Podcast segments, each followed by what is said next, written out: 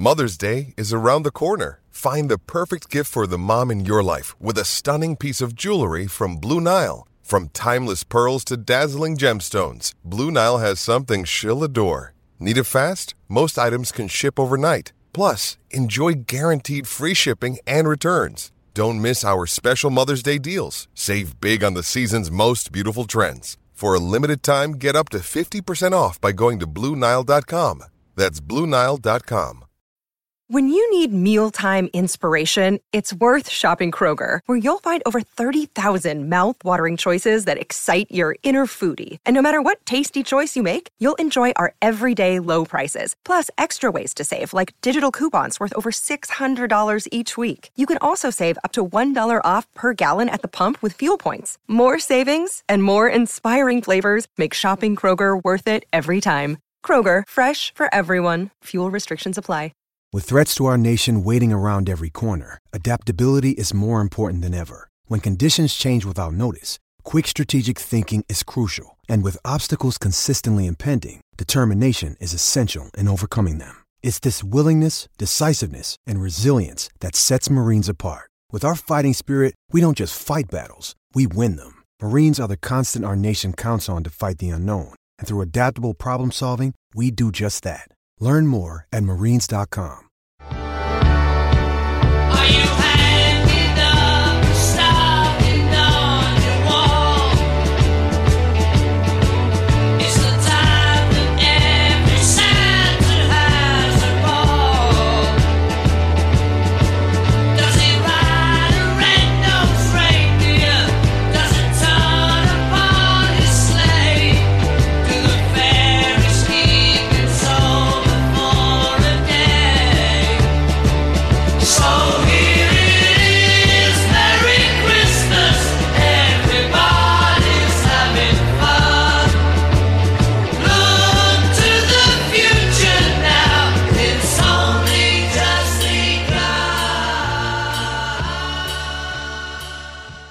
Hello, guys, and welcome back to the last word on Spurs, our Christmas special.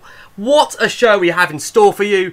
First up, I'm joined by Jason McGovern bringing season's greetings. Jace, how are you? Well, it was season's greetings until I found out the subject of tonight's show. So, uh,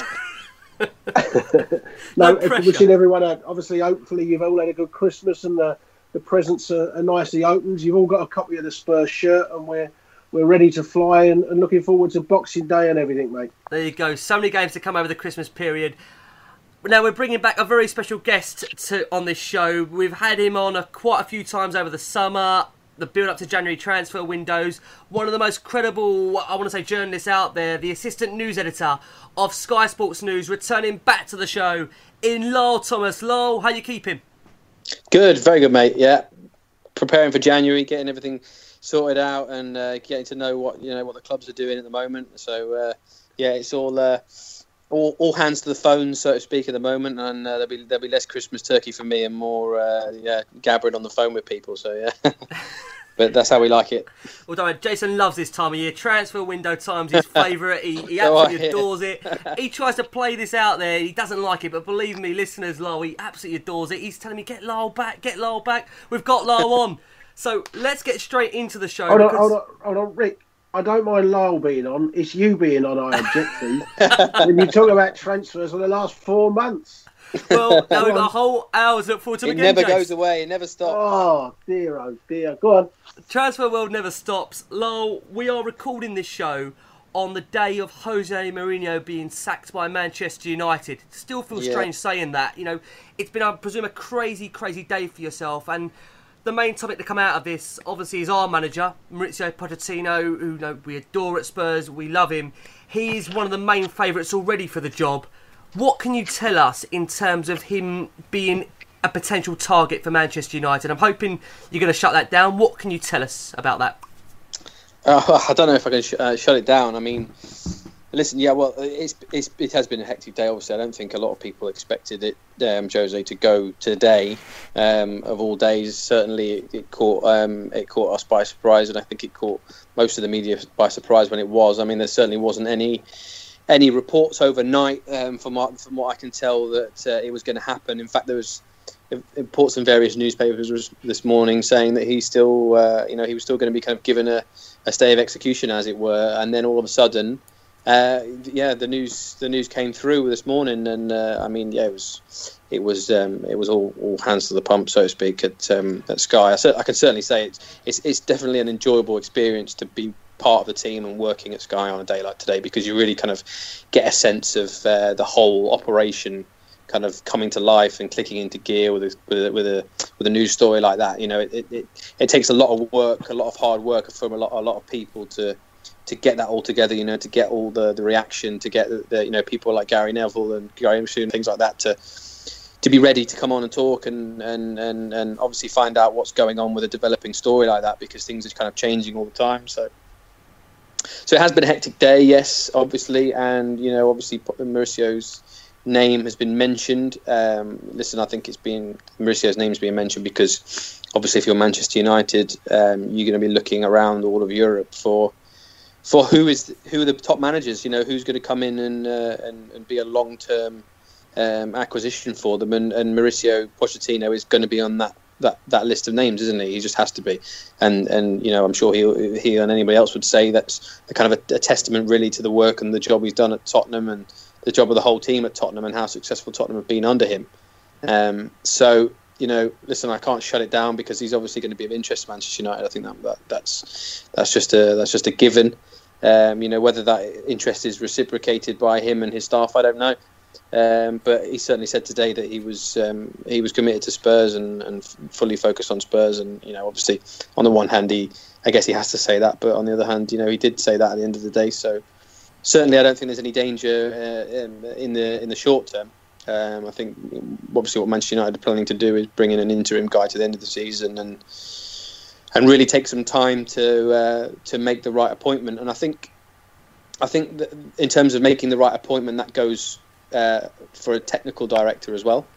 Um, so I think what what United are doing is looking at the whole way the whole club is set up and looking at the uh, you know the, the, the failures, so to speak, of, of what's happened over the last few years, of how they've been left behind by the likes of City and Liverpool and, and, and Tottenham and and, uh, and other clubs in the in European competitions, and thinking about how they can catch up um, with the rest of the with, the rest of the pack. And um, and I think they're looking at the models of different clubs around Europe, and the, the kind of the trendy model these days is to have the the sporting director or the technical director, whatever you want to call him, um, working with a with a head coach and having somebody um, you know uh, above the manager who is who is uh, an expert at the technical side, what we call the technical side, which is the football side of the club. So rather than the business side, rather than the commercial aspects and all that kind of thing, it's it's looking after the actual football side. So it's looking after who the head coach is, who his staff are, um, how they recruit players, how they recruit other staff, how they bring thre- players through the academy um, you know those kind of pathways and making sure they, they create the environment for players to thrive. So I think that's what that's what United are going to be looking to do. Um, I mean, we reported I think quite a few months ago actually that United had start kind of started the process of looking for a technical director, and uh, the, the information that one of my colleagues was getting today from them is that that Mourinho wasn't really into that, and that was part of the reason why why they made the decision that they have. Um, so I think that what they're going to be looking for, as much as they're going to be looking for a new manager or, or, or head coach, whoever, whatever they, they, they, whatever title they give to him, they're also going to be looking for the kind of the perfect partner, I guess, the, the perfect uh, duo with um, with a with a technical director higher up. Um, so you know who that's going to be is is is as important, I think, as who the head coach is going to be. So and uh, and, and any, any any head coach that's potentially going to be interested in going there will I'm sure will want to know who that person is going to be and, and have some kind of a say in perhaps who that person is going to be so that that United can get it right. So that's kind of where things are at really at the moment in terms of United and uh, and any interest in, in, in Pochettino. It's not really something um, for now, um, but but whether it's something that picks up pace uh, in the summer or towards the summer, then uh, yeah, remains to be seen. Okay, thanks for that, Lyall. Bringing it round to you, Jace. You know, this is obviously the first reaction to it. We are recording again, as I say, guys, on the day of Jose Mourinho being sacked. Therefore, when this show does go live, circumstances may have slightly changed in terms of where that story's at with Manchester United. But just to bring it on to Pochettino, Jace, for a second, his comments that he made are ahead of the Arsenal Carabao Cup fixture when asked about the Manchester United link. He says, after nearly five years, there's a lot of rumours about my position here. I can't answer this type of question because this type of rumour happens. It's not my business what happens in another club. I'm so focused on delivering my best job in this club, referring to obviously as Tottenham. Jace, what's your initial reaction to the sacking of Jose Mourinho? And are you confident that if a proposal was put towards Mauricio, he would still want to stay at Spurs and finish what I think said to you off air as the unfinished job? I mean, there's so much left for him to do at Tottenham, isn't there? Yeah, I'm, not in the least bit fussed about it at all. Not not in the least bit fussed. I I totally expect Manchester United to come for him, or to be speaking to, you know, trying everything they can in their power to get him. He is the the perfect Manchester United manager. He, he ticks absolutely everything that, that they seemingly want the next person to be. So, you know, I, I expect six months of, of every single week his name being on the back of every single newspaper. But I'm totally confident that that he'll he won't go to Manchester United. So, you know, but if he comes out and says I'm not interested in going to Manchester United, you're a fool if you think that the journalist a week later isn't going to say to him, "Do you fancy the Manchester United job?" It's Of it's going to con- continuously and. And, and he's right. I mean, he can deny it in 55 different ways, but he'll still get asked the question for the 56th time. So we're just going to have to, to, to get used to it. Um, I, I think, I, of course, we'd think he'd be crazy to go there because we're Tottenham fans and, and, and that's a different club. So, of course, we want him to stay. But I think when you're so close to getting things, or you're well down the path to getting things how you want them to be at Tottenham, why rip that up? And, and because when he goes to Manchester United, you're starting completely from scratch again. You know, Manchester United is not the club that it was when Fergie left. So, you know, you- you've got a, you've got a complete rebuilding to start again, even if that's with a technical director or whatever. And, and you know, I, I don't see the attraction in that. And, and there's, there's there's no more chance of that working this time because he's he's just seen three other managers sacked by Man United, and they all went with with the hopes and optimisms of this is the best club in the in England, the finest club, and and everything's going to be brilliant, and this is the pinnacle of my career. But it hasn't worked out for any of them. Mm. I mean, just on my personal view of it, for me, I, I said to Jace off air, I would see it now to walk away from Spurs at this point in time. I would see it as though it's being unfinished business for him. You know, the way he has nurtured and developed this squad and has taken them right to the brink now. We are so, so close to, to kind of go now. It would just, you know, and another Yeah. man comes in, Jason takes the credit for it. Imagine if another, another person does come in and, and win the league at Spurs. Well- it's been well, down to a lot of his hard work, Jace. No, exactly, and you know when you uh, exactly that. If, if somebody else came and won a league within a year, then you know it would have been done on the back of Pochettino's uh, of work. The the only club I, have ever feared coming in from is Paris because he's he's hinted that Paris would be a, a, a difficult choice PSG to to, make yeah? because of his links. Yeah, Yep. because of his links there, and they've obviously got the spending power to, to help. But without it being Paris, I'm, I'm honest. It's really strange. The two clubs I've never worried about coming in for him are Man United and Real Madrid, and they're the two jobs he gets linked with. Lyall, can I ask, coming back around to you for a second, because you mentioned about a technical director mm-hmm. potentially as part of that setup at United, the way they'll move forward. As I said to Jace, it's a case of where, I mean, he just mentioned it there, it would be a whole restructuring job again for Pochettino, where he's taken Spurs down the line where they are now. They're kind of mm-hmm. geared, set, ready to win trophies. With United, with all the egos there, with having to restructure that whole club, he's having to, you know, probably, you know, heal so many rifts within that football club.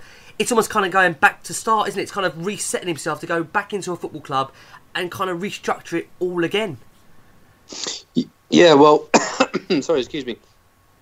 Yeah, that's true. That's true. Um, I mean, in terms of the direct, the, technical director job, I think. Um, I mean, the, the worry would be if somebody like Paul Mitchell went in there, uh, because obviously Right, yeah. Paul Paul has worked with, with, with Mauricio before, and they trust each other a lot, and uh, they you know they're they're they're, they're close and, and have been since Southampton's time, and Paul's name has been been linked with the United technical director job. Um, obviously, he's at RB Leipzig at the moment, and, and done a done a good job there in terms of recruitment. So, you know, if if he was to go in at Man United, that might be a bit more of a worry. Um, but again, there's so many other technical directors out there, or that kind of a, a role. You know, people like Monchi at Roma, and, uh, and those guys that have done you know re- a really good job that I'm sure United would um, would, would would be looking at. Uh, but you're right, it would be a restructuring job. I mean, yeah, I mean, well, I dare I say, though, Mauricio he kind of likes that, doesn't he? Like he, he likes project. and that's what he liked about Tottenham. Tottenham was a long term project, and, and that was part of the attraction was to sit down and be part of a project going forward and building something. And, and but he's still doing that at, at, at Tottenham very much so. And uh, you know, like you said, it's unfinished business is is definitely definitely the word. And um, you know, I think it's I think it's important to remember that that he apparently turned down Real Madrid in the summer before he signed that contract at Spurs. So Yep. this is a guy who's not afraid to turn down a big club if it's uh, if the conditions aren't right and you know it's not the right time. Um, and, and he doesn't he doesn't want to move, and he feels like he's still got unfinished business at Tottenham. So he certainly has proved that he's not afraid to turn down huge jobs, and he's still a young young manager as well. There's still a lot, plenty of time on on his side. This is a guy who's going to be around for a long time in the game. Um, he's certainly proven that he's not a flash in the pan. You know that he's not a manager who is, uh, shall we say, needs to to to thrive on uh, his stock being at a certain level. You know, he, he he's proved that he can produce a winning, successful team year after year after year, even without signing any new players, even without any, you know, going into the transfer market, even with a, a raft of injuries, even with uh, a team that uh, half of them have, have only had half a pre-season and played in the World Cup. You know, all these. Um, all these hurdles that, would, would, would get in the way of most teams and, and cause most teams to have a blip and slip down the table. You know, Pochettino's Tottenham have, have overcome all of them. I know everybody talks about the fact that they haven't overcome supposedly that final hurdle yet and won a trophy. And obviously, Pochettino is an ambitious guy and he's going to want to do that. But I think um, I think time is very much on his side. And and, and listen, Tot- Tottenham have been uh, and, and Pochettino has been the subject of, of speculation over his job for what the best part of three years, four years during his five years. Yeah, I would say that. Yeah, definitely. and he's still there, isn't he? You know, five years later, Mm. he's still there. So, um, you know, initially you look at it and you think, well, okay, the United job's available again, and that might be a concern. But you know, on the other hand, um, this kind of we've had this kind of speculation around before. We've had this uh, conjecture about about Mauricio moving to, to club A, B, or C, and, and he's still there, and he's still at Tottenham, and still doing doing what he's what he's doing. So so uh, so yeah, you know, I, like I said, I don't think it's a it's a worry in the short term, and I'm I'm, I'm sure sure. Like I said, Tottenham have survived the press uh, and the media speculation around Pochettino before, so there's no reason why they can't survive that again this season. Fingers crossed. Last, sticking with you, if we go Mm. back to the final game of last season against Leicester City, the post-match press conference, Pochettino called on the club to be brave, take risks, and work in a different way to what they had been previously. I think at the Mm. Yeah. time, and you know, you correct me if you, if you think I'm wrong here. I think that was widely interpreted as a plea for Chairman Daniel Levy to release the financial shackles. As fans, you think we was right to see it like that? Is that how you personally saw it at the time when he gave that post-match press conference against Leicester on the final day of the season? When it's right in saying at that point in time, a new contract between him and the club wasn't agreed.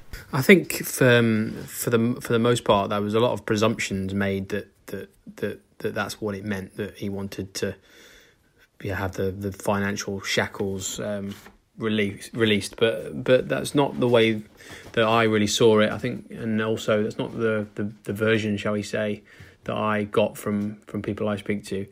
Um, certainly not. You know, I mean, I think firstly it's not necessarily true to say that, that Pochettino suddenly wants to work with, you know, big money stars and, and be competing for the 60, 70 million pound, 80 million pound players that that Man United and Man, Manchester City and Chelsea Chelsea do. Um, you know, I think I think Mauricio prefers to to sign up and coming players. You know, players that are, are, are kind of emerging talents that he can, preferably young and ambitious, that he can nurture and, and mould in his image and and turn them into those sorts of marquee players that are worth, you know, 50, 60, 70 million pounds. Uh, you know, that that's certainly the model that Tottenham have adopted over the years and and that he's bought into. So I think the idea that he suddenly wanted something different um, in that regard, um, I just don't just don't see it. And uh, like I said, that's not the version I was getting from from uh, from my sources. So I think you know the, the, model as well has been successful that they've, they've that they've built. You know they've had a negative sp- net spend. I think Mauricio's known that they're, they're building a stadium and the, the costs um, that it's that it's incurred. So I don't think he's been under any illusions that that that um, suddenly there would be massive transfer funds to to to be available. So yeah, you know what did he mean by being brave, taking risks? Uh, could be could be any number of things. You know, it could be it could be it could be small things. I mean, you know, there was the wider context of what he was saying there, um, and and you know he. I don't think necessarily he was meaning it as strongly, perhaps as it was taken. Um, so you know, it, it could be for them to be a little bit more brave on signing, particularly particular targets, perhaps that they were not quite sure of. You know, that perhaps that you know were not as proven yet, or um, perhaps taking you know the gamble on on in that regard, or taking this, uh, more of a gamble, perhaps on a on a few more uh, five six million uh, here and there. You know, on a on a player earlier in the window. You know, he's already said that he wanted would rather bring players in earlier in the window, so he has them for pre-season. You know, um, perhaps we saw a little bit of that playing out with Grealish. You know, obviously the opportunity was there early on for Tottenham to do to do something while they were between ownership and and uh, you know they they waited and, and and it proved to be you know proved to be impossible to get him in the end of the window. So perhaps he meant he meant that.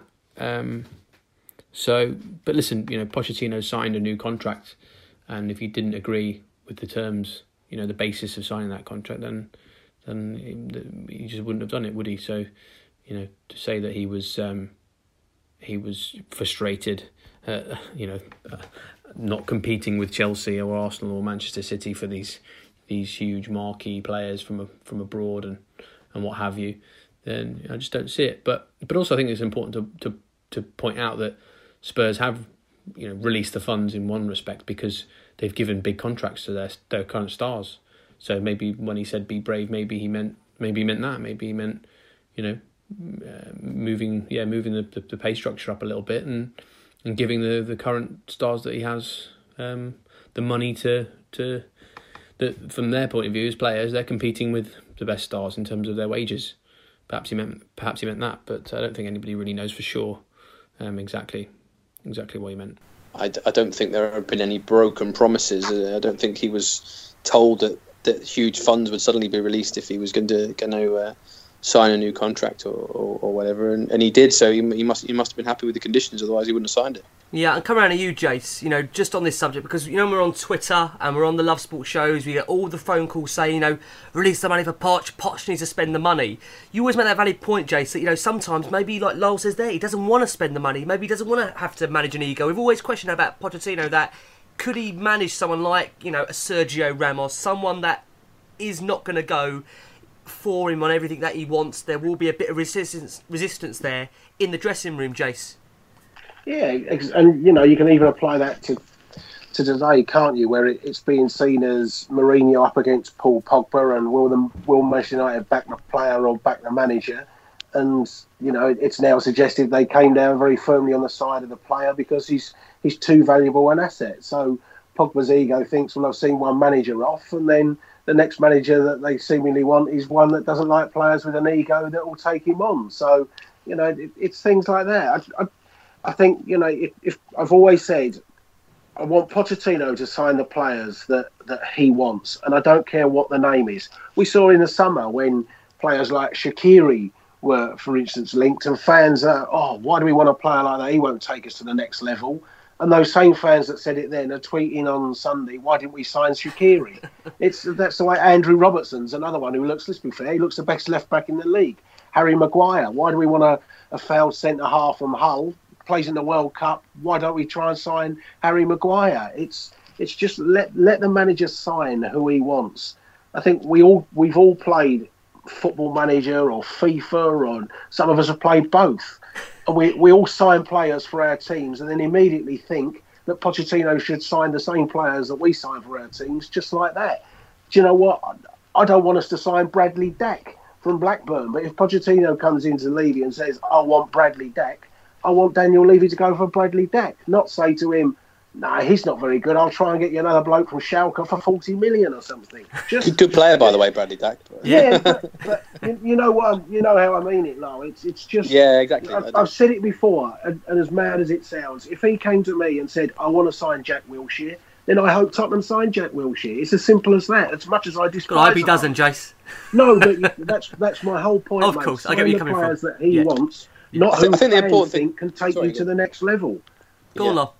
I think the important thing to remember about Pochettino and the way he play, his team plays, uh, you know, they're so fluid, but at the same time, each role has, uh, you know, a, a specific specific responsibility in the team, and so what he needs is players that can perform that role, players that are either already performing that particular role, um, and can also be malleable enough, tactically malleable enough to to to to fit in that way and, and learn the way that he wants uh, you know, a number eight to play, or a number nine to play, or a number ten, or a number four, whatever. So you know, when you sign big stars, uh, you know they, they're more established and they're more set in their ways of doing things, and it can be a lot more difficult to to to take a big star out of a club and suddenly turn him into a different sort of player.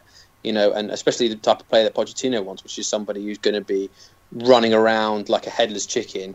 You know, committed to the team, doing doing all the running that's required. You know, both in training and in pre-season as well as in, as in games. I mean, I guess you know somebody like Van der Vaart's a good example. It was a good example where he came in in the in the in the Redknapp setup where the players are kind of given the freedom to play to their to their current strengths and, and develop those strengths, and you know they mould the team around a star like that. You know, uh, Pochettino. I think I've said it before. Pochettino's team teams are not about one man or one solo man. It's kind of the sum of all the parts is greater than any one player. Do you see what I mean? Yeah. That's the idea is that you have eleven players, and those eleven players together make a team that is far more successful. Or, or hopefully more successful is going to you know is going to win more games than than a team that is, uh, shall we say, a couple of rings lower down the down the pecking order, but has a Gareth Bale in it or, has a Rafa van der Vaart in it. Do you see what I mean? Of course. So, so it just doesn't kind of really uh, align itself with going out and spending 50, 60 million pounds on on on great players and uh, I say great players, like 50, 60 million pounds on on big players, players who are already established at huge clubs for huge fees. And listen, Tottenham Tottenham don't have have the funds to do that yet at the moment. They don't. They never have. Um, and and uh, and Pochettino has always known that from the first day that he came into to to today. So you know, that, I don't think that's going to change, and it's certainly not going to change in January. I mean, in Jan- I guess we'll get on and talk talk a little bit more about it later on. But We will, yeah. but um, but again, you know, January is a difficult month, difficult month for every team. There's not a lot of stuff out there on the market, uh, especially you know where really good players are concerned. Um, so you know, it, it's to be quiet for every team, and Tottenham have only signed what two players in the January window in the last I don't know how many years since Nelsen and Saha was brought in. I think only two- The classic duo, yeah, the It's only classic duo. Well, I mean that's a great example, though, isn't Yeah, it? Yeah, it is, it going is. out and buying two players because you think you need them, but That's right. neither were really worth worth worth buying, really, were they? Mm. Because they, neither of them really made an impact. They were the only players that were available on the market because, you know, in January, the situation that you have, the, the kind of players you can buy are, are are players that are not really playing at their clubs because they're not good enough, or and the players that are really good, the kind of breakout stars that are perhaps having their first really good season, or or the players that are playing really well, the clubs don't want to let go, they don't want to get rid of. So, you know, you're looking, especially when you're a top club and you're trying to find a player who can make a difference for you. It's really difficult. You know, you need a set of circumstances like they were at PSG when Tottenham were able to get Lucas Moura, which is that they needed to bring themselves uh, um, in, into line or try and bring themselves into line with with FFP. Uh, you know, they had a player who was a star under the manager before, but wasn't fancied by the current manager. So, you know, if you're a team like Spurs, I guess that's what you're looking for. You're looking for uh, a player who's, you know, been very, very good under a previous manager, but perhaps the club have made a change um, or you know, and somebody's not, not getting a game, and and and the, the, the selling club or potential selling club needs to accrue some funds. Careful, Lyall. You'll have everyone telling you we're signing Isco next.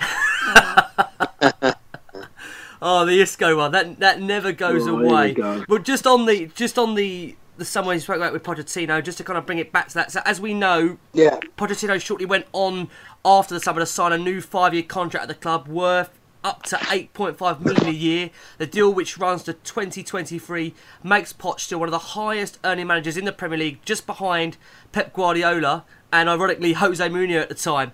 Now, as we know, Spurs were the first Premier League club not to make a summer signing since the transfer window was introduced in 2003. But they did tie down Harry Kane, Davinson Sanchez, Heung-Min Son, Eric Lamela, Harry Winks, and Pochettino himself to long-term contracts. Just how important, Noel, do you, do you think that was for Spurs to do those deals to get those players tied down over? Well, well, very important, of course. I mean, can, this ties into the into the transfer market, obviously, because you know you're looking at Tottenham's team, and if when Tottenham go into the market, they, they have to think about if they're going to bring somebody in, they've either got to be better than what they've got or filling a gap that's moving on. Um, and so, if you look at Tottenham's team and the players they've got and the way they performed over the last, you know, two, three, four years, it's hard to to see that you know th- that many better players out there that are obtainable for Tottenham. So, the, the B line has to be tying down the current stars that they've got, and certainly, I think one of the main ingredients to Tottenham being successful this year again and, and over the last few years is the continuity in the team and the familiarity of the team, and that the players all know each other. So, you know, if you if you've got eleven players um, that you rely on, and they, they you know they click together so well, and and they've been playing together for a number of years, that's an ideal situation to be in for any club. You know, no club wants a high turnover of players every transfer window. They want their top players to be recommitting and you know them recommitting to long-term contracts is, is can only be a good thing. It can only be a good sign of the environment being the right for Tottenham, um, and you know the, the the more players and the manager showing that they're committed to Tottenham for a long time. It's um, it's only a positive thing. So yeah, it's, um, it was very very important. Jace, people forget that, don't they, sometimes, that over the summer they kind of highlight the fact that we didn't sign any players, but they do seem to forget that Spurs did go out there and consciously try and tie down some of their key stars to real long term contracts. Absolutely, and don't forget one of the things that we are always criticised for is number one, you know, you got to win a trophy, and number two, you got to keep your best players. And, and Tottenham are a selling club. Well, you know, Kyle Walker apart, who's really have we lost since since Bell? You know, Daniel Levy has done that. He has tied players down. You know, with constant talk over Toby in the summer, but he's still there. So you know, whether he leaves at the end of this year, is or, or he'll probably get that, that deal you know the extra one year triggered, then it's up to we'll see how we go. But where Tottenham have the chance to tie players down, they you know there'll always be the odd one or two that drifts. But but as you say, all those players, and then since then Dele Alli and such, you can't really criticise the way the club have gone about it. Now, Lyall, I want to come back round to yourself. We saw Harry Kane sign that new deal, and Daniel Levy is, you know, it's renowned out there that he smashed Spurs' wage structure to give Harry Kane that new contract worth up to what we're led to believe 62.4 million. A six-year deal that could earn him 200,000 a week, including bonuses, which almost doubles his previous deal. Just how big a contract, Lyall, was that, do you think, for Spurs in their history, given that we're led to believe that is the deal that smashed the club's wage structure? Yeah, it's a big deal. I mean, those figures are, speak for themselves, don't they? It's, a, it's the biggest deal that the club have ever done for a player. But I mean, it's a it's a sign of of of their opinion of Kane and what he's done for the club and what he can still do for the club. You know, these guys entering his prime still, isn't he? He's still so still so young and uh, still got so much to offer. So I think it's just a it's, it's a marker of that. And and I think as I've said before, Kane is kind of the um, you know the nucleus of the team. Really, he's the he's the one that you want. He's the example you want to use to every young player coming through the academy and anybody else you want to sign. Really, of the kind of uh, the model professional, the ideal player. You know, somebody that that um, takes his takes his work and his game and, and the club uh, serious in, in equal measure. You know, and somebody who's committed to to the club um, in a very professional way. So you know, you have to reward people like that, and, and, it's good to see that they've done that. And um, you know, obviously, it's great for Tottenham that they've that he's committed for that length of time. And then following on from that, we obviously had the news in the last recent months that Dele Alli signed a new contract, keeping him to the club Yeah. to 2024, having received what we're led to believe a bumper pay rise. Is that, you know, with Dele Alli, I think I've always been of a concern, and I think, you know, just generally, he's such a superstar of a player. We always think Alli's maybe got this pathway in his mind that Spurs isn't his final destination. you know, given his, rapid progression in the Spurs shirt, do you still believe that his long-term future is at the club rather than that contract being just to protect his value for years to come? Yeah, I think so. But I think contracts are, are are not necessarily one thing or the other, aren't they? When you know new contracts are a symbol of another thing, of a number of things. Not only you know are, are you rewarding players for for you know what they've what they've achieved for your for your club, and Tottenham have that that kind of wage structure in place or that that contract um, structure in place where when players you know reach a certain number of games and reach a certain milestones in terms of goals, appearances, and what have you, they they reward their players with with um, with new contracts, and, and, you have to do that because that's that's an incentive for for a player to perform highly. You know, you got you got to give players lots and lots of reasons to perform at their highest level. Obviously, not just uh, for the manager for the team. You know, that comes first and foremost, but obviously contractually, if a, you know, if a player knows that if he reaches a certain milestone or benchmark, and he's going to get rewarded, um, you know, with with the with the contract to go with it, then then uh, you know it's it's, a, it's it's good inspiration, good motivation um, for them. So, but again, it's also protection. That's that's the other side of, of any contracts. Is you know at the same time also protects the club and uh, against any you know anybody who might want to poach him later and uh, and when you want to keep you know keep your keep your stars away from from from big the mix of big clubs and I think Tottenham have positioned themselves really well actually in that regard because um, you know even the big clubs, although they are spending huge amounts or have been spending huge amounts on transfer fees over the last few years, I still th- I think that there is still a certain amount of wariness um, over doing that. Um, and Tottenham have positioned themselves now really where their best players can only go to a very small select group of clubs in Europe potentially because of the amount of money that it would cost to get them. And so it's put them in obviously in a strong position where their play, the players are less likely to be poached because you know the transfer fees are going to be so huge, so so monumental that it's a, a huge outlay and a huge commitment even for the biggest clubs to decide to do that. So I think even the biggest clubs, you know, even even your Barcelona's uh, um, are looking at signing players who again who are more um, you know, up and coming for want of a better expression. I mean, you, you, look at Barcelona signing of players like Malcom, for example. You know, they've they've gone and signed a player from from Bordeaux rather than going and signing a player from Saint Germain or Bayern Munich or, or, or Juventus. You know, so so um, I think Tottenham are in a good position there, and they've done they've done good things with the contract. The contract ethos is good, and I, and I think um, Rebecca Caplehorn's had a lot to do with that. I think she, she should be given credit for coming in and, and, and, helping in that regard. Jace, we just mentioned it there to you. It was my last question about you know the importance of tying down these players to contracts. Do you think Spurs in general, from the media, do we get enough credit for that, Jace, for tying down these players to long-term deals like we have with the likes of Harry Kane, breaking that wage structure? Dele Alli, such a big player, as we know. You know, I think if he was up for sale tomorrow, God, all the top clubs in Europe would want to sign him how how important should the club be, like Lars says there, recognised and given the praise of keeping hold of these, you know, real, real important players for the club? I think they've done a fantastic job, but it, it doesn't stop the, the speculation, does it? I mean, we'll still get it, as I say, with the summer. It's, it's now all around Eriksen. It's moved on from Toby to Eriksen. It would have involved Dele Alli. It would have involved Kane. And, and we'll reach the end of the season. And, and uh, you know, if Tottenham haven't won a trophy, I'm sure it will be, well, you know, Pochettino wants to go here and he'll take Kane with him. I, I don't think you'll ever stop all the, the speculation going. All we can say is the club seem to address those issues as and when they need doing. And, you know, I, I don't think you can criticise the club for that. But, you know, they don't necessarily need the credit in the media. I've, I've given up, you know, with, with great respect to, to Lyall, I couldn't give two shits what the media say about any of our players or any of the club anymore. There's so much rubbish spoken, and you know that's on Sky, it's on BBC, it's it's in every single newspaper.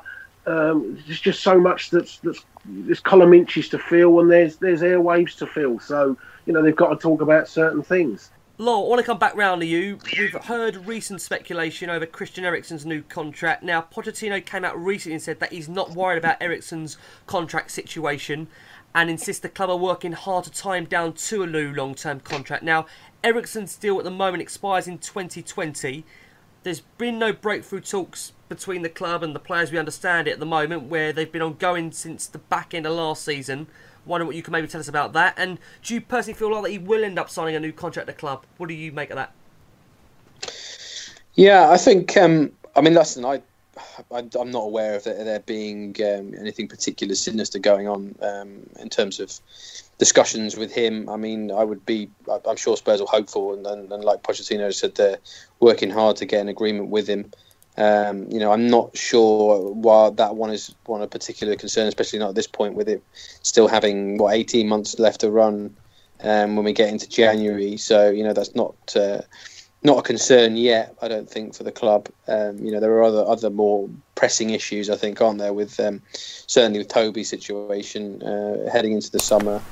I think if you're Christian Eriksen, you just want to. You, you're probably thinking, you know, making sure where the club's going to go, aren't you, this season? Uh, you know, rather than doing it halfway through the season, but perhaps looking to where the club's going to finish this year and how you know how competitive they are at the end of the year for for any trophies and making sure they're they're in the Champions League again next year before you decide you know whether you're going to recommit or not. So um, you know, again, like I said, not not not one I've heard that there's any anything any issues at the moment, uh, or at least anything to worry about. It's funny because like, on the Eriksen subject, when we spoke about him in the past, we've heard you know years ago that he, he apparently turned down Chelsea, and it seems that Eriksen has got in his head this kind of I don't know, say master plan, or he's got maybe should I say a pathway. And I suppose the main question that we always kind of fear as Spurs fans is that is Tottenham in his mind his final destination, or is it a Barcelona? Is it a Real Madrid? Is it a Paris Saint Germain? Do you think if Spurs could fulfil all of his ambitions at the club, they could win trophies, Premier League, complete in the Champions League like we are doing year after year? Do you think that would be enough to keep him, or again, is it just a case of like you're saying there, it's difficult to know at this moment in time? Well, listen, if, if you're a club and you're and you're winning trophies and you're you know competing in the Champions League towards the, the, the last uh, in, echelons of the competition, then uh, you know, those are all the things, all the ingredients to keep a top player like Christian Eriksen, aren't there? So, so yeah, in theory, yeah, you know, if they are, if that's where Tottenham are and that's where Tottenham are competing, then you know, there's no reason why Christian wouldn't be at the club for years to come. But um, you know, like any player, he's ambitious and, and, and will want to win those trophies. So there comes a point, doesn't there, in a player's career where they have to sit and think, you know, is the club that I'm at going in the direction that I want it to go in?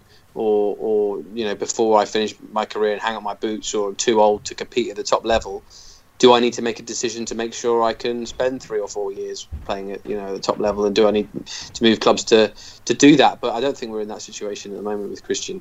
Not yet. Lyall, want to come back round to you and discuss Toby Alderweireld, who underlined his happiness at Tottenham as his contract continues to wind down. Now, the defender, as we expected, was going to leave the club last summer with Daniel Levy and Mauricio Pochettino, as we understood it, open to cashing in on him with his contract expiring next summer. Can you just explain, Lyall, how does his contract situation work? In terms of when that release clause becomes active, can you give us or give the listeners also an understanding of how that's going to work? Yeah, um, yeah. So the so the contract as it stands runs out in 2019, but there's a year-long option that can be extended, that can be triggered, It's similar to how Jan Vertonghen's was today. But the the, the opportunity in, in the, the next summer's transfer window for a club to buy him for 25 million pounds. So that window um, of, of opportunity for, for any clubs that might want him expires about 14 days before the end of the transfer window next summer. So obviously now with that um, with that transfer window having been brought forward uh, to before the season starts, the kind of the, the, the window of opportunity for clubs is is is, is not as big. Um, which which obviously you know if if he doesn't agree a new deal between now and then, you know that uh, makes things a little bit more difficult for for prospective buying clubs. But then on the other hand, it perhaps doesn't because you know if you're you know you can you can do the negotiations up to that point and and and you can clubs you know potential buying clubs will have it in mind that once they slap in that offer between that time then uh, then then it will be successful so um, so I think it's in Spurs' interest to try and to try and get him on another contract um, if they, if they can before then. Um, I, I don't know where discussions are at with that. Um, to be honest, at, at this point, um, I certainly don't don't think there'll be any movement there in in in, in January. Um, so there's still some time left, I guess, to, to try and uh, try and agree something if, with him if they can. Um, but on the other hand, I know that obviously they're making contingencies for potentially losing him. Um, they've been out looking at other centre halves and uh, other potential centre halves. I think Nathan Aké being one of them. Right. Um, I think I reported on earlier about a month or so ago. So yeah, Toby's situation is obviously different from from Christians and and others where and and Jan's in, in terms of it being a little bit more uh, time sensitive, shall we say, and a little bit more impending um, at the moment. But um, interestingly, though, someone told me recently that um, that Spurs have haven't actually had any formal contact for Toby at all, and didn't in the summer. Really, There not, was- not one was- club of interest. Does there was mean not- really. Well, you know, the thing, the thing, that- you know how the, these things work is that you know you the the people who do the talking um, initially over over these sorts of things are, are you know intermediaries, the, the people that, Yeah. that repre- represent the players and, and what have you. So messages get passed along, and obviously in discussions with with, with clubs and things, you know, they'll you, you, you'll be getting information from from from intermediaries that you know as to whether clubs are actually interested or not. But obviously, until that interest is made formal, until there's actually a call, an approach from a club, um, you know, you, you never really know. And yeah, interestingly, somebody somebody told me just a few days ago that um, that Spurs have, uh, well, yeah, this is their information, was that Spurs have actually never had a formal approach for for Toby Alderweireld so far. So That is crazy. yeah, interesting, and and and uh, yeah, you know, yeah, it's, it's on the one hand it can seem a little bit hard to believe considering the stature of the player, but Yeah. but um, but but there you go. I've got to bring Jason. Jason, can you believe this? After all the shows, after all the speculation, after all the Twitter responses backwards and forwards, I mean, speak to Lyall, there's actually never been a, a formal bid come in for Toby. Can you? What's all this last me. twelve months been for? Or twelve years? Uh, twelve years? Twenty-four months been for Jace? Rick, it doesn't surprise me at all, and that's why the transfer window bores me. It's, just week after week after week of the same stuff, and you fall for it every bloody No, time. you love it. Don't give You me that. You love You it. do. Lyall, I promise you, yeah, Jason's I at mean, home with yeah. his with his blazer on. He's got he's got the Sky Sports shirt. Don't worry about that. He's got he's got the suit. Trust me. Trust me, he's got it all. You know, you, He's got a yellow tie on. you, you said yourself. I mean, you, you said yourself you, you're worried about Mourinho being sacked today. The only club that was ever linked with Toby was Man United. The manager that wanted him was Mourinho, and now he's being sacked. So that removes that, doesn't it? Does it? There you go. Does well, it? there you go. I mean, listen. you go. yeah, again, yeah, I think you know. It remains to be seen what what United are going to do in the in January. I mean, obviously they're going to have an interim manager, Mm. and they're kind of, I guess, they're in a little bit of um, uh, limbo. Probably is maybe the right word in terms of their recruitment in January because they can't. I guess they they can't, or they, they're not they're not likely to recruit for their interim manager for the rest of the season. I mean, it's very unlikely that you're going to recruit for six months. Uh, you know, they're going to be. It's going to be something that's that's looked at probably next summer when the new manager comes in and the new sporting director comes in. So um, I think yeah, it'll be, it'll be, I'll be surprised if United do anything in January, and that certainly obviously uh, uh, eases the, the, the, the potential for United to come in for for someone like Toby.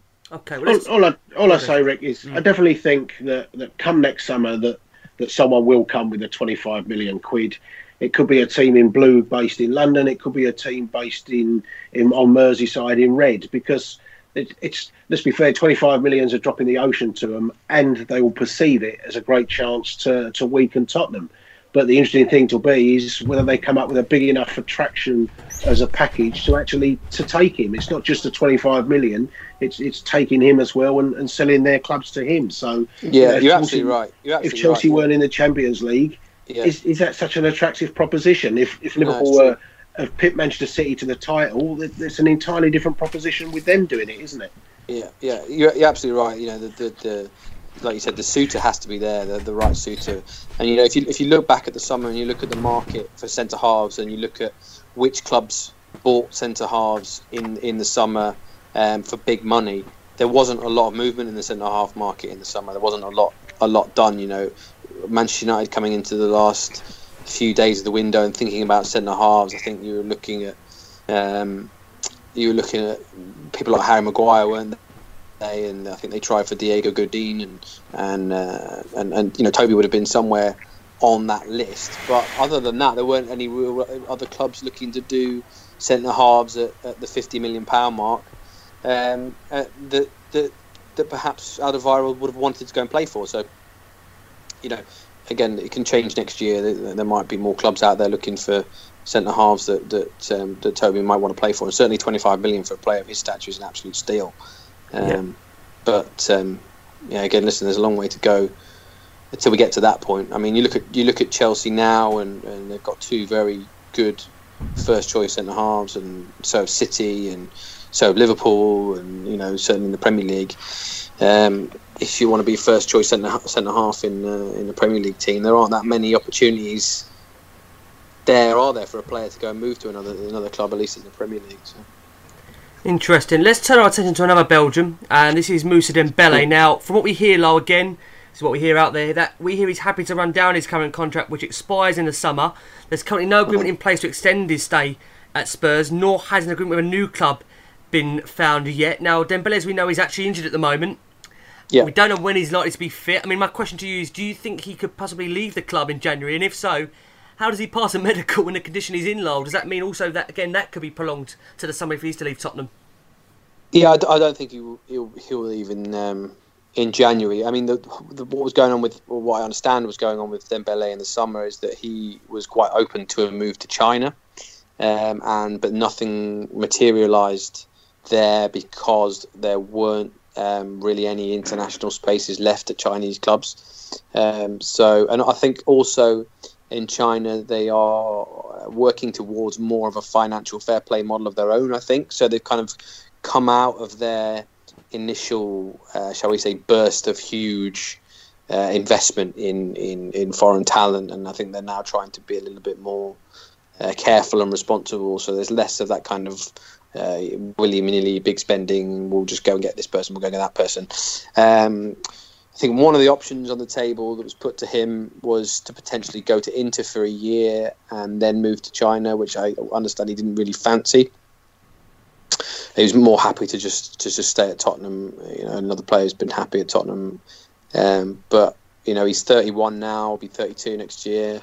Uh, his injury problems have happened again this year. Obviously, you know, which is such a shame because he's such a such a good player. You know, a fit a fit Moussa Dembele even at 31, 32 is you know is is somebody you would have in your team every week. But unfortunately, he's just not at that point in his career where he can really do that. Um, which is a real shame for him. You know, if you were, if if we were looking at a 26, 27 year old Moussa Dembele, you know, I think he'd be another one that Spurs would be looking to give a, a long term contract to. But um, I think the conditions for that are not really there. And um, you know, I've certainly been reporting over the last few months that. Um, they've been scouting for replacements. I think I've been reporting that for the best part of a year now. Actually, I think it was a year ago we started talking about that. Um, obviously, I mentioned people back in the in the day, uh, like Guendouzi, who went to Arsenal, and uh, I think we talked about Kondogbia, and uh, he's moved as well, hasn't he? Signed permanently uh, for um, Valencia. Uh, who else did we talk about? Uh, there was Bissouma, obviously, he was one they were monitoring. He's gone to gone to Brighton and done okay. Um, but there's lots of other players as well that, that, that, are still kind of out there. They've been looking at in that position. You said Haidara, wasn't it? You said Haidara, there's a Decore as well. Is that the similar position? And, and Yeah, are these are these players again like that realistic? Oh, well, I say, I mean, re- realistic. Well, I mean, what do you mean by realistic? They're, they're realistic in the sense that. Realistic to Tottenham. That's what I mean by someone like Dembele. That's my I mean, well, they're realistic Tottenham. in the sense that I'm sure they would want to go and play for Tottenham. I mean, Haidara is is more of a sort of an attacking uh, minded player Right. um, than than Dembele. I think he's you know he's even more of a sort of an attacking central midfield player rather than that kind of number number six uh, type. Um, you know the, the the model for for that position, the, the kind of the ideal recruit is is someone like Frenkie De Jong, who has been around um, for not very long and managed to establish himself as kind of the hottest prospect in that position on in Europe. And so much so that Ajax know that and, and, and he's going to cost you know anything around the sort of 70 million pounds or more mark. So I think that that he's he's kind of been and gone for Spurs in terms of potential recruitment but there are plenty of other players you know, out there for that position. Uh, there's obviously uh, Ndombele at, at Lyon that Tottenham like a lot. Um, he's having another good season.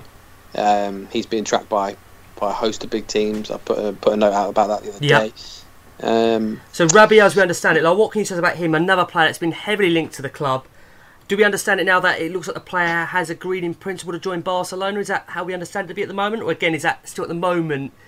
Well, I, I don't know if it's if it's if it's agreed. I don't know, know if that's the case, but um, I had a conversation with a source um, on the continent a few days ago, and we got into a conversation about Rabiot. Um, because uh, yeah, that sort of particular source has a kind of a shall we say an interest in that market and an interest in that particular player, um, or that, that kind of profile of a player, um, and he was quite sure that Rabiot had his eyes on a move to Barcelona, and that um, perhaps Frenkie De Jong, for example, as I mentioned before, was too expensive for Barcelona, Right. and therefore saw Rabiot as more of an ideal player to bring in because of his contract situation. So where we talked, I mean, listen, where we talked before about the types of players that Tottenham would want to go and sign from top clubs. Yeah. You you want to look for a player who's either out of favour and, and a club wants to offload, or a player whose contract situation is uh, makes him an, you know an ideal target in terms of the transfer fee. So so Adrien Rabiot got six months left on his contract. I've got to see where you're coming from. gonna- Yeah. doesn't look like he's going to sign a new one. Uh, it's in a situation where he can let his contract run down if he doesn't go in January and, and move on to a to you know to a, to another big club and get a big signing on fee and not have to worry about transfer fees and all that kind of thing.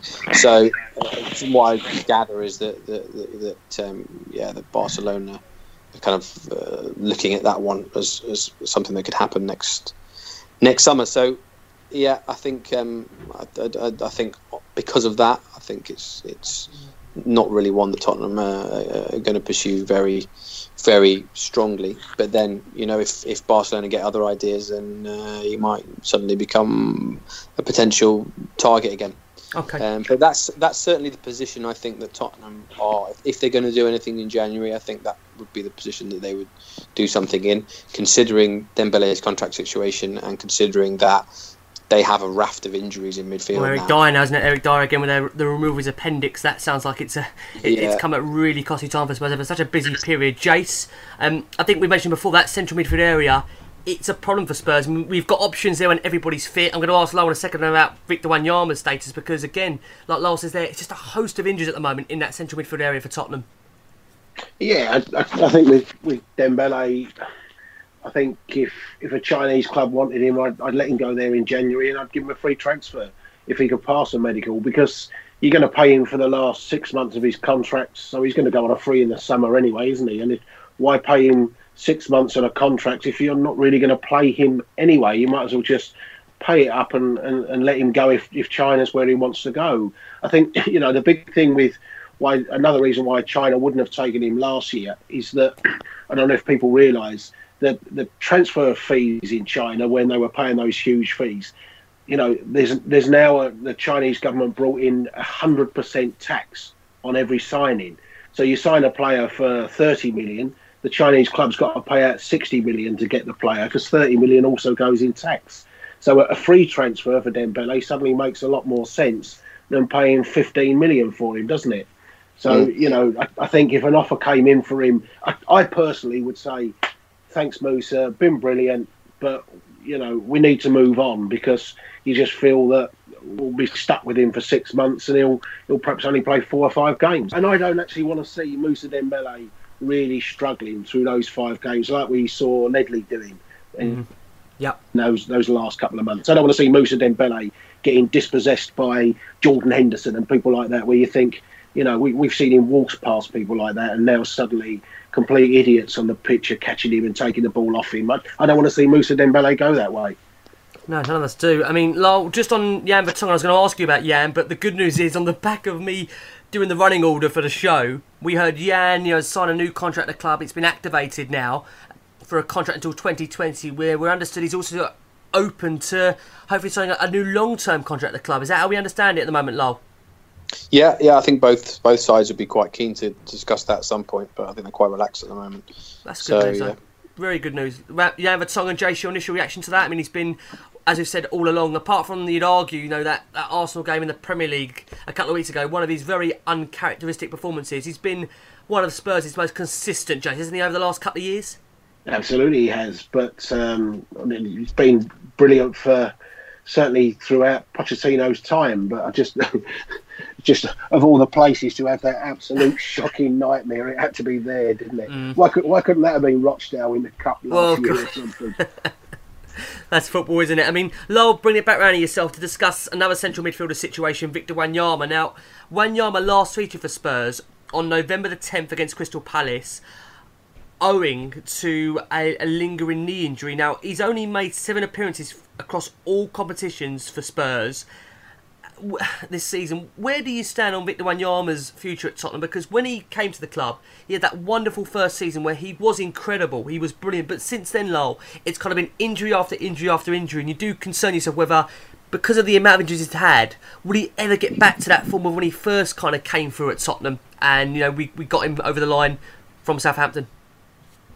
It's, it's difficult to, to, to say, isn't it? Because he's had so many injury problems. It's difficult to know, you know, if that if, the, if that really in there still. Because after you know, when players have long term injuries like that, recurring injuries like that, like that, they can really kind of take their toll. And I think, um, you know, it, again, again, that's I think that's one of the reasons why Tottenham are, uh, are looking at that area either you know next month or certainly in the summer is because of Wanyama's injuries obviously being a you know also of a concern and, and and not necessarily knowing whether this guy can you know can make it through through a full season. So it's a real shame for him because he's like you said he had such a good season that year and you know people go banging on about N'Golo Kante being the kind of ideal player in that position. I think I think Wanyama's level in that that, that season that first season was as good it? as Kante's. Yeah, I Agree think. I think so. I think, um, and you know, if he'd have stayed fit, then we people would be talking about Victor Wanyama as much as they've been talking about N'Golo Kante. Um, so, yeah, it's a real shame and real concern, really, that um, he might not, not be able to get back up to that level. But I do hope he, I do hope he can because he's he's a good player. I like him a lot. I like I like that kind of that kind of midfield player. Agree with Um, that. Yeah, Yeah. agree with that. Spot on. Jace Wanyama's situation at the club. It's such a shame, is it? Because like Lyall said there, in his first season, he was simply incredible, wasn't he? And it's just such a shame that he's had, as I said, that injury after injury. He's never really been able to get back to that season or his first season at the club where he was formidable in that midfield for Tottenham.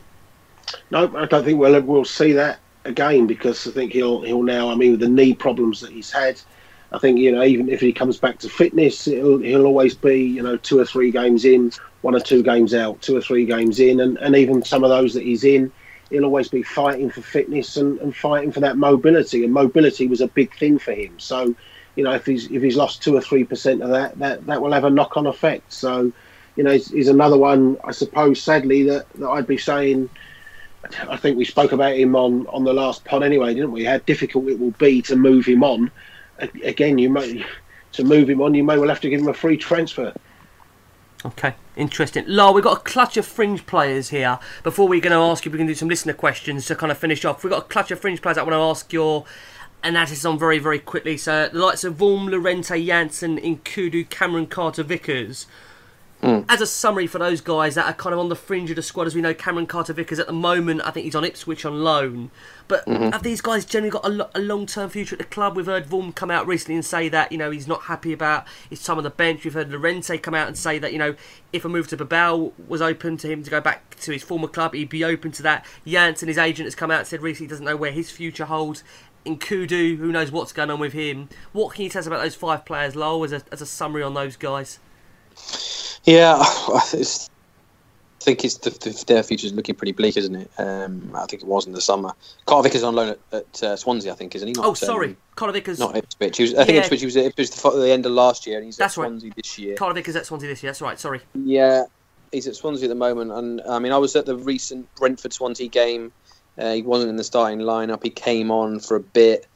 Didn't really pull pull up any trees, to be honest. Um, you know, I just don't think he's quite at the level. I mean, if you look at where Juan Foyth is already Mm, after yeah. coming over for on. you know not a long, not not a great deal length of time. I think he's taken to it a lot quicker and and looks more of the kind of prospect that that young prospect that Tottenham want to bring through than than than Cameron. Um, who else you mentioned? Nkoudou, yeah, I mean there was plenty of loan offers for him um, in the summer from some German clubs, Mainz being one of them, I think as well. And uh, I don't think you know, I don't think the right offer was there at that particular point, but certainly I think there's something that will be re- revisited in in in January. Janssen, I'm sure as well, will be wanting to get out on loan somewhere. Um, he's obviously had a, a, an injury, but I, I think he's come through the worst of that now, and, and so I think he'd be another one that would potentially move on. Llorente obviously has hardly played since he came to the club.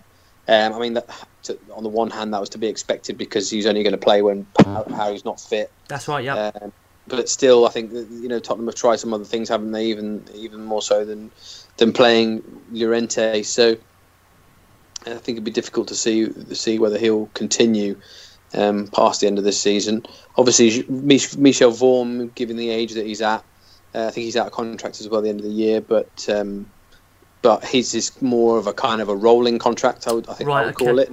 Not not in any kind of an official sense, but that's probably the kind of nickname to give it because Right. you know he's he's his relationship with with Hugo Lloris is is very good. I'm told, and they they he's quite integral to the way the goalkeepers train. Okay. Um, so they they push each other very very intensely in training, and and uh, I think that um, you know one of the reasons why they've been very keen to keep Mish um, is because of that. You know, not necessarily because he's because he's obviously getting on a bit as well now. I think Mm. he's what is it, 30, 33, 34, I think now, and um, That's right. Yeah. Yeah. yeah, so I think it's something that tends to be explored, you know, towards the end of the season. Really, it's just a conversation that's had with him and his representatives in the club, as you know, as, as to whether he can keep pushing at that level and whether he wants to keep pushing at that level or, and, and keep playing second fiddle or or what. So I think that's that's one to kind of play by ear to, towards the end of the year. But um, yeah, in terms of some outgoings, you see, I, th- I think one thing we've not touched on yet is Tottenham's homegrown players. Well, that's what I was going to ask you. Going because I'll, I'll tell you what we've got a question in here, and we'll bring that into it. That is from um, SM Part at SM Part One. It says, "Do we need to start signing homegrown players, or is it too early yet?" Lyall, what's your take on that one? Well, the answer is yes, because Tottenham submitted a 24 man Premier League squad instead of 25 man Premier League squad because they only had uh, seven homegrown players. So there's a gap there. So there's a player missing. So if they want to submit the, you know, resubmit a 25 man squad for the rest of the Premier League season, it needs to have a homegrown player in it. And there aren't any, as far as I'm aware, any players who have come through the academy that will be turning um, of the of the kind of senior age uh, that will qualify as homegrown. So obviously, when players have spent time in the academy Yeah. um, and then are no longer under 21 players, they can you know become homegrown status players. But I don't think there are any that that's happening to. So that's obviously why they went for Grealish because they needed to, you know, that they were looking for that that kind of a position, and um, he was obviously a homegrown player. So if Spurs want to bring anybody in in January and not move anybody out, then it's going to have to be a homegrown player. Um, but if they are able to move out one or two, then obviously spaces open up. So um, I know Jan- Janssen wasn't named in the Premier League squad, but Nkoudou was. That's so right, if yeah. you were to, if you were to move Nkoudou out, obviously that 24 man squad would become a 23 man squad. So you'd potentially have a space there for a for a, for a foreign player to come in and it still be a 24 man squad with a one one space there. Um, so there's a you know there's perhaps a little bit of leeway there if they're able to move out um, uh, GK somewhere and uh, and uh, you know bring someone in. So on the one hand, it is a pressing issue, but it's not as pressing if there's a bit of movement there. But obviously, you need to you know you need to be able to move players out to to um, to, to fill those spaces. So um, there's a little bit of a kind of uh, a juggling act, so to speak, to be to be had there. But it's interesting, you know. There's there's plenty of good homegrown players out there that, that Spurs could potentially bring in. I think I mentioned Nathan Ake before, who's one that they've been monitoring. You know, there's more good players. That, Well, gosh, I mean, I- some names I've got here I want to ask you about. Um, Lewis Cook, David Brooks, Callum Wilson. They've apparently Spurs are admiring these players. Is that right? Is that how you see it at the moment? Yeah, well, I think I mentioned before that, that Tottenham um, will look at certain clubs more closely than others in terms of the way that they develop players themselves and the way that they play. So when I talked about uh, you know Pochettino liking players that can play in a certain position and play in a certain way, and look being looking for players that are already playing in a similar fashion, um, you know people, peop some people might scoff, and especially those that want Tottenham to go out and sign huge marquee players from big clubs. But I think Bournemouth personally are doing very, very well. Mm, Uh, they are. doing Yeah. doing very well with the squad that they've built. Um, you know, they are a good side, and they are they are a club that play uh, that, that operate on a very, very modest budget, uh, with players that they've mostly brought up from the Championship themselves, and yet are able to compete in the top eight, ten clubs in the Premier League against other clubs who have massive budgets, who spent lots of money on, you know, lots of emerging talent and otherwise.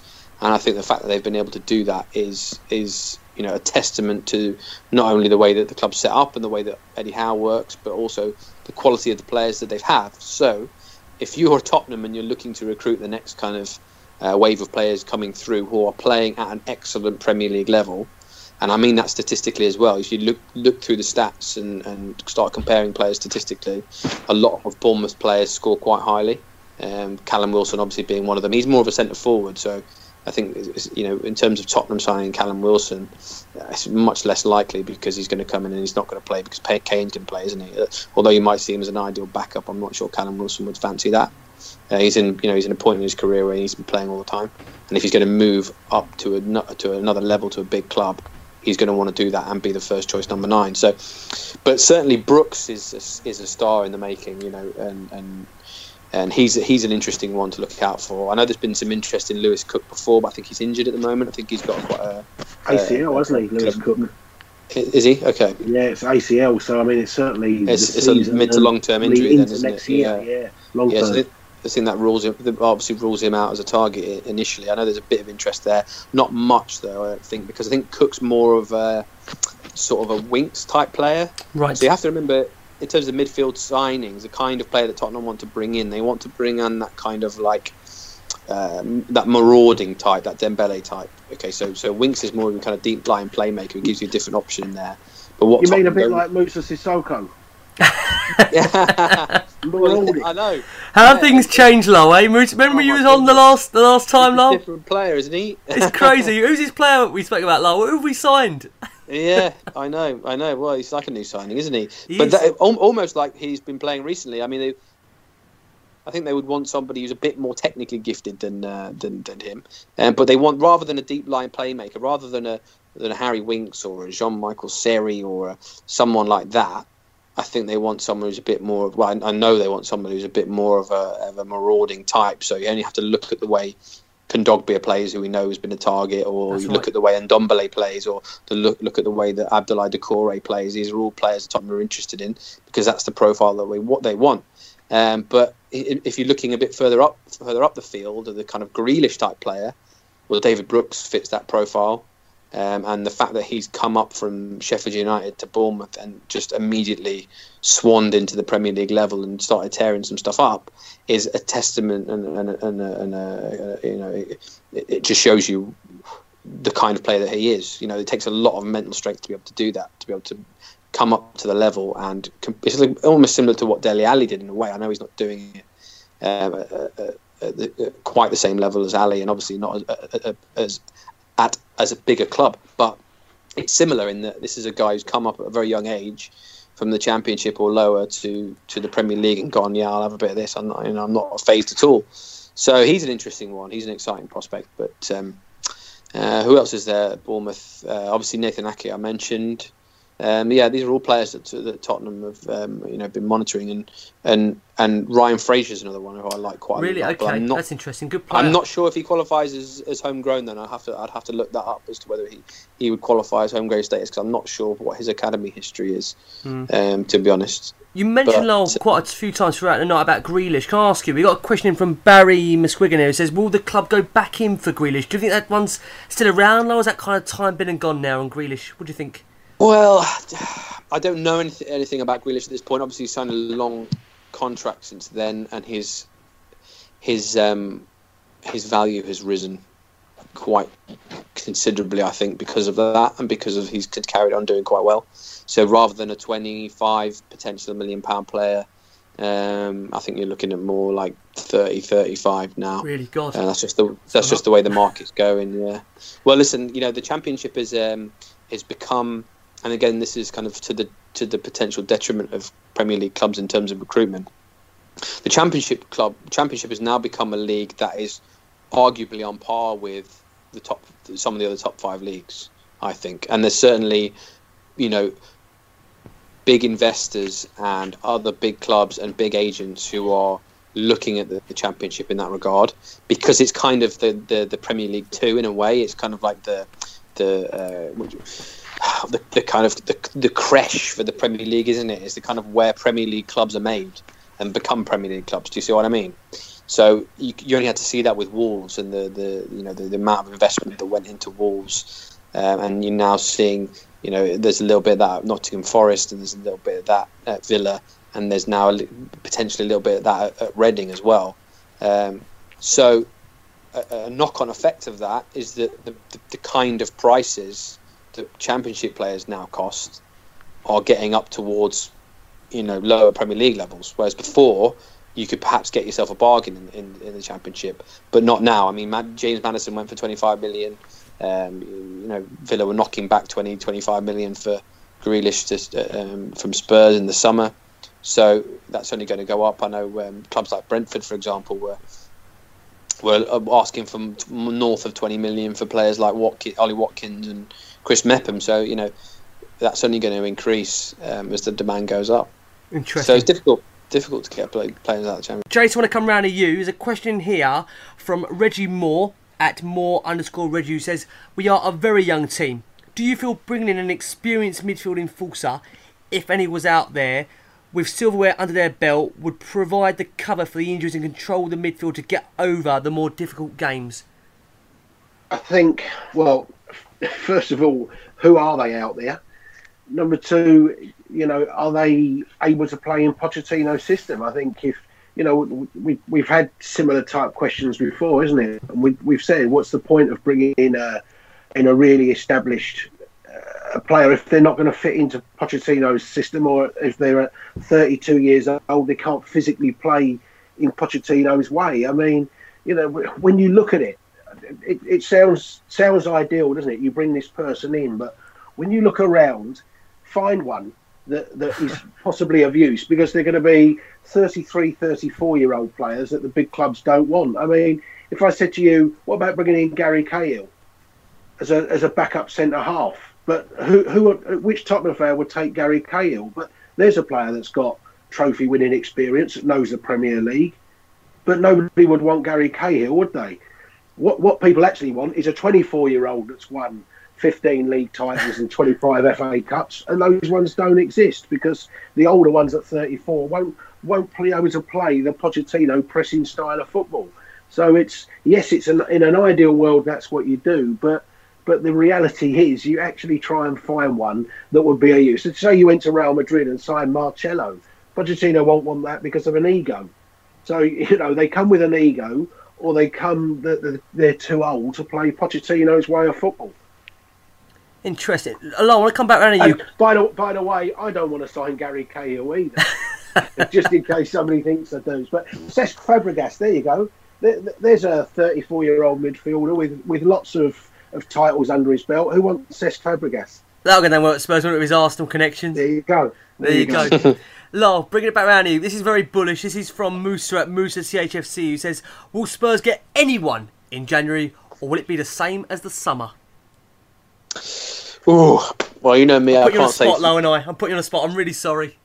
I- I- no one can say for certain, can they? At this They point? can't. Um, I nah, listen. You know, they're, they're not going to ignore the window. and not going to ignore the potential opportunities. So, you know, if they if they do one, I would I would only really anticipate one. Um, I wouldn't anticipate you know any more than that if they do do any at all. Um, so, I mean, um, there's nothing really concrete at the moment that I would want to hang my hat on and, and start start talking about. Yeah. So you know that, but then again, that is kind of similarly the case for quite a lot of clubs. So at the moment, you know, what I'm getting is that the clubs at the bottom of the table are going to be the busiest, Right. um, and that just comes from conversations from from from from you know agents and, and chief execs and chairmans and scouts and coaches or whatever from from from all the clubs. So you know your Huddersfields and Burnleys and Southamptons and Fulhams are going to be the busiest ones, um, and the top clubs less so, uh, because I think that obviously you know when things are going well and things are going well for Tottenham, you don't you're not going to just going to rock the boat for no reason. And also Tottenham are very much now in the in the in the um, the realm of not bringing in players for the sake of it, as we well know. They're not just going to go and do something um, for the sake of it. You know, I think they're happy to to to suffer um, a little bit rather than go and out and buy a mistake. Uh, you know, there's been plenty of plenty of players that have come into Tottenham over the last five to ten years that you could say have, you know, been a bit of a uh, a waste of money, shall we say? Mm. So yeah. So listen, yeah, as I said last year and the year before, probably that I wouldn't expect a busy one for Tottenham, but if they um, if there's you know one to do, Okay. I think they will, and I think um, what, I, what I'm told so far is that that central midfield area is the area that they're looking at the most. Okay, and guys listening to the show, listeners, well- got to say, don't blame Hold Lyall. There's no signings, all right? Just be very clear. It's not Lyall's fault. There's no sign. Hold on, If there's not going to be any. Go on, Jace. I was, I was going to say there is one other caveat to throw into the, the equation about squads about homegrowns. If you want to ask me, Yeah, go for it. Yeah, please do. Go on, Jace. Over to you. I think the other thing to, to bear in mind when you're going into the January window, and we're talking about losing Llorentes and Michel Vorm's passing on and Moussa Dembele's passing on. The other one thing that you, you do have to bear in mind for Champions League rules, you can only make three squad changes in in the next stage. So if you do decide that you want to move Vorm on, and you do decide you move Llorente on, and, and Foyth comes in and things like that, you, you, you can't just get rid of Wanyama, Dembele, uh, Vorm, Llorente, and all of those because then you can't replace them all. Yeah. So you mm. know that, that's point. another thing that, Great that point. has to be considered. If if they allow Llorente to move, that's and you've got to bring a striker in to cover Llorente, then then you're stuck then with, with thinking who else you can move on. Mm. Mm. Talk about the Yes, money, true. Lyall, coming back round to you. I mean, Jeff asked a question. Number one, is there money to spend? Number two, was there ever any real interest in Barrios? Now, it seemed over the summer there was that persistent link throughout the World Cup that Spurs were going to sign this bloke. He was at the training ground, even, some claimed, to sign a contract. What can you tell us on that, Lyall? Was there ever a concrete move? Was there ever any speculation that was true about that being credible for that player? Yeah, they like it. They like him a bit, or they liked him a bit then. Um, but no, there's never anything really more than that. Right, From what. I, from what I was getting at that, at that time, it was just a player that they liked, and you know, someone they'd watched quite close to the World Cup, but there, there wasn't any actual um, um, uh, approaches for an actual deal being done, as far as I'm aware. You know, I, I, I hadn't heard that, and I'd made plenty of inquiries to try and ascertain as to whether that was the case, and um, he was just one on the list that they, they liked and that didn't really go any further. I think um, yeah, I think he played well, didn't he, with with Lerma? Lerma's the one that's now playing at Bournemouth, isn't he? Um, That's Jefferson right, Lermo. yes, yeah. Yeah. Um, Barrios. Yeah, I'm trying to remember. Uh, um, having seen him, seen him play. Famously Sorry? known for a Colombian player, known for the headbutt in the World Cup, wasn't he? For when he Oh played right, against yes, England. that's right. That's why. Yes, I, that's yeah, I remember now. Yeah, yeah. I think a lot Yeah, of decent, put off decent him. little player. Decent little player. I don't remember him pulling up any any trees, but um, yeah, good good little player with some potential. But um, yeah, no, there wasn't really anything um, concrete that went on in the summer with him. Okay, a couple more quick five questions, Lyall. I promise I'm going to let you go. So these are some players that we've been linked to. You can just say yes or no to any of these if you feel Spurs have got an interest in them. We've got Okay. Declan Rice, Ben Chilwell, Lavin Kazawa, Joachim Andersen, Matis Delit. I think we had you on before about him. Nikola Milikovic. Those are the names I've got. Malcom also thrown in. Any of those players, Lowell, Spurs have got any interest in at all? There was a couple of there that I'd never even heard of. So That might be my pronunciations, Lowell, more than anything else, maybe. and, and and and that might make me sound like somebody who doesn't know a lot of players, but trust me, I do a hell of a lot of research. you We know got, Um, I use I use Wyscout a lot. I was at the Wyscout forum in November. Okay. um, and which is you know which is uh, it's got every player in it ever and um, and lots of statistical algorithms in it for picking out the emerging talent and the top performing talent and so there's a few players there that don't even appear on my lists there so Wow. um, so no but De- Declan Rice the one you said at the start he's quite an interesting one um, obviously with contract situation being as it is and also being home homegrown I think Yeah, um, That's right. so and young, And But yeah, I think- that does Pochettino help. project, isn't it? yeah, yeah, that- he's an interesting one, but I think I'm not sure he's quite of the profile that Tottenham want. Um, I think he's more of a kind of he's a more of a defensive midfielder, isn't he? He's more of a Dier kind of a player rather than a Dembele kind of a player. Um, I think that's fair to say. I think his his passing is not quite where it would need to be. Certainly passing into the final third. So, to, Tottenham obviously looking for a, a marauding player who is going to make you know penetrating runs into into the opposition third and the final third, but also making forward passes. So you're looking for somebody who, who's got good forward passing accuracy. Um, uh, and that kind of thing makes a lot of passes in the final third, accurate ones at that. So that's what you're kind of looking for there. Um, I don't think don't think Rice scores that highly in that regard. Um, um, certainly not at the moment. I think he's more of a defensive player because I think he originally played in centre half, didn't he? Yeah. Declan Rice. So, yeah. but interesting, definitely interesting in terms of his um, contract situation and being homegrown. So I wouldn't rule, I wouldn't rule him out. Um, With Wanyama's future up in the air, yeah, it- exactly. there is a possible s- step there. Obviously, Yeah. it depends as well. As the other Yeah, thing is, even in that an position, certainly. is is how highly they rate Skipp, or, or you know when Luke Amos comes back. Mm, good point. Yeah, exactly. Yeah. Exactly. Skipp obviously has got he's got a chance now. The thing Yeah. of, for these young players is they need the chance, and the chance can come either because it's the, the manager forces the chance by moving other players to the bench and giving them a chance, or the chance can come because of a set of circumstances. It can come spontaneously. So the chance there now, it would have been there for Amos had he not not suffered the serious injury that he did, and the chance is now there for Skipp to prove himself. So it's certainly worth keeping an eye on Skipp, and I and I, I would expect him to play a few more games over the next few weeks. Um, so it'd be worth keeping an eye on how he does because you know if he does very very well, if he if he's able to uh, move up to the level that's required very quickly, and some players can do that. You know, some players can move up a few on uh, rings on the ladder very quickly when they're playing games, especially when they're playing first team games and they're thrust into that level. If he takes to it well, then you, you know it might it might affect um, affect Spurs' thinking a bit. You know, the the the thing about transfer plans is they're they're not, especially in January, they're not rigid in that sense. They're kind of an an organic thing.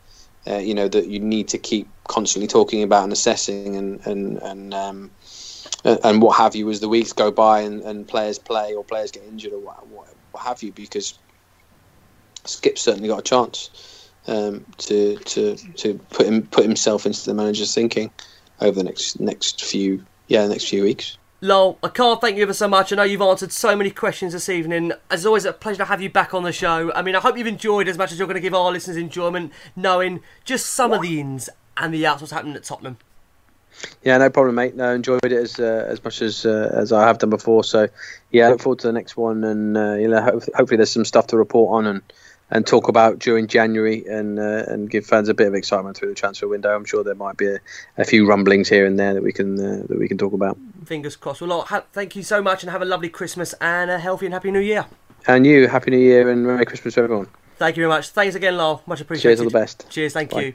Guys, I just want to say on behalf of everyone at the last one on Spurs, from the whole team, I want to wish you all a very Merry Christmas. I hope you're all enjoying your turkey. I hope you're enjoying opening your presents and putting the crackers. I just want to say, in terms of the show this season, we've made incredible strides, which all you guys have been a part of. And as we sit here recording the show, we are in the top 20 in the UK of podcast sports shows, which is just simply remarkable. And it is down to all you listeners out there that get in touch with us every single week. So, again, I just want to acknowledge how you know, for us, it's such a big thing to have you guys to get in touch with the show every single week. All those listener questions, all those calls on Love Sport. I cannot thank you enough from the bottom of my heart from all the support you've given us right from the very start. We've had listeners that have been listening to us on different platforms over the last couple of years, and we're delighted to be able to bring you the last one on Spurs every single week, and also in connection with Love Sport as well, where we love doing the shows over there. So, just on behalf of myself, again, I want to wish you all a very Merry Christmas. We've got so many last one on Spurs shows coming your way very, very soon. I hope you've enjoyed this one. And I'm going to pass over to Jason McGovern, who's also got a few words for you, lovely lot. Absolutely, Rick. Just wish all our listeners a really Merry Christmas. It's been a fantastic start to Christmas with stuffing them bastards out the Carabao Cup. Looking forward to a semi final with Chelsea, but as I say, enjoy the turkey on Christmas Day because there was plenty of turkeys at the Emirates. Cheers, boys.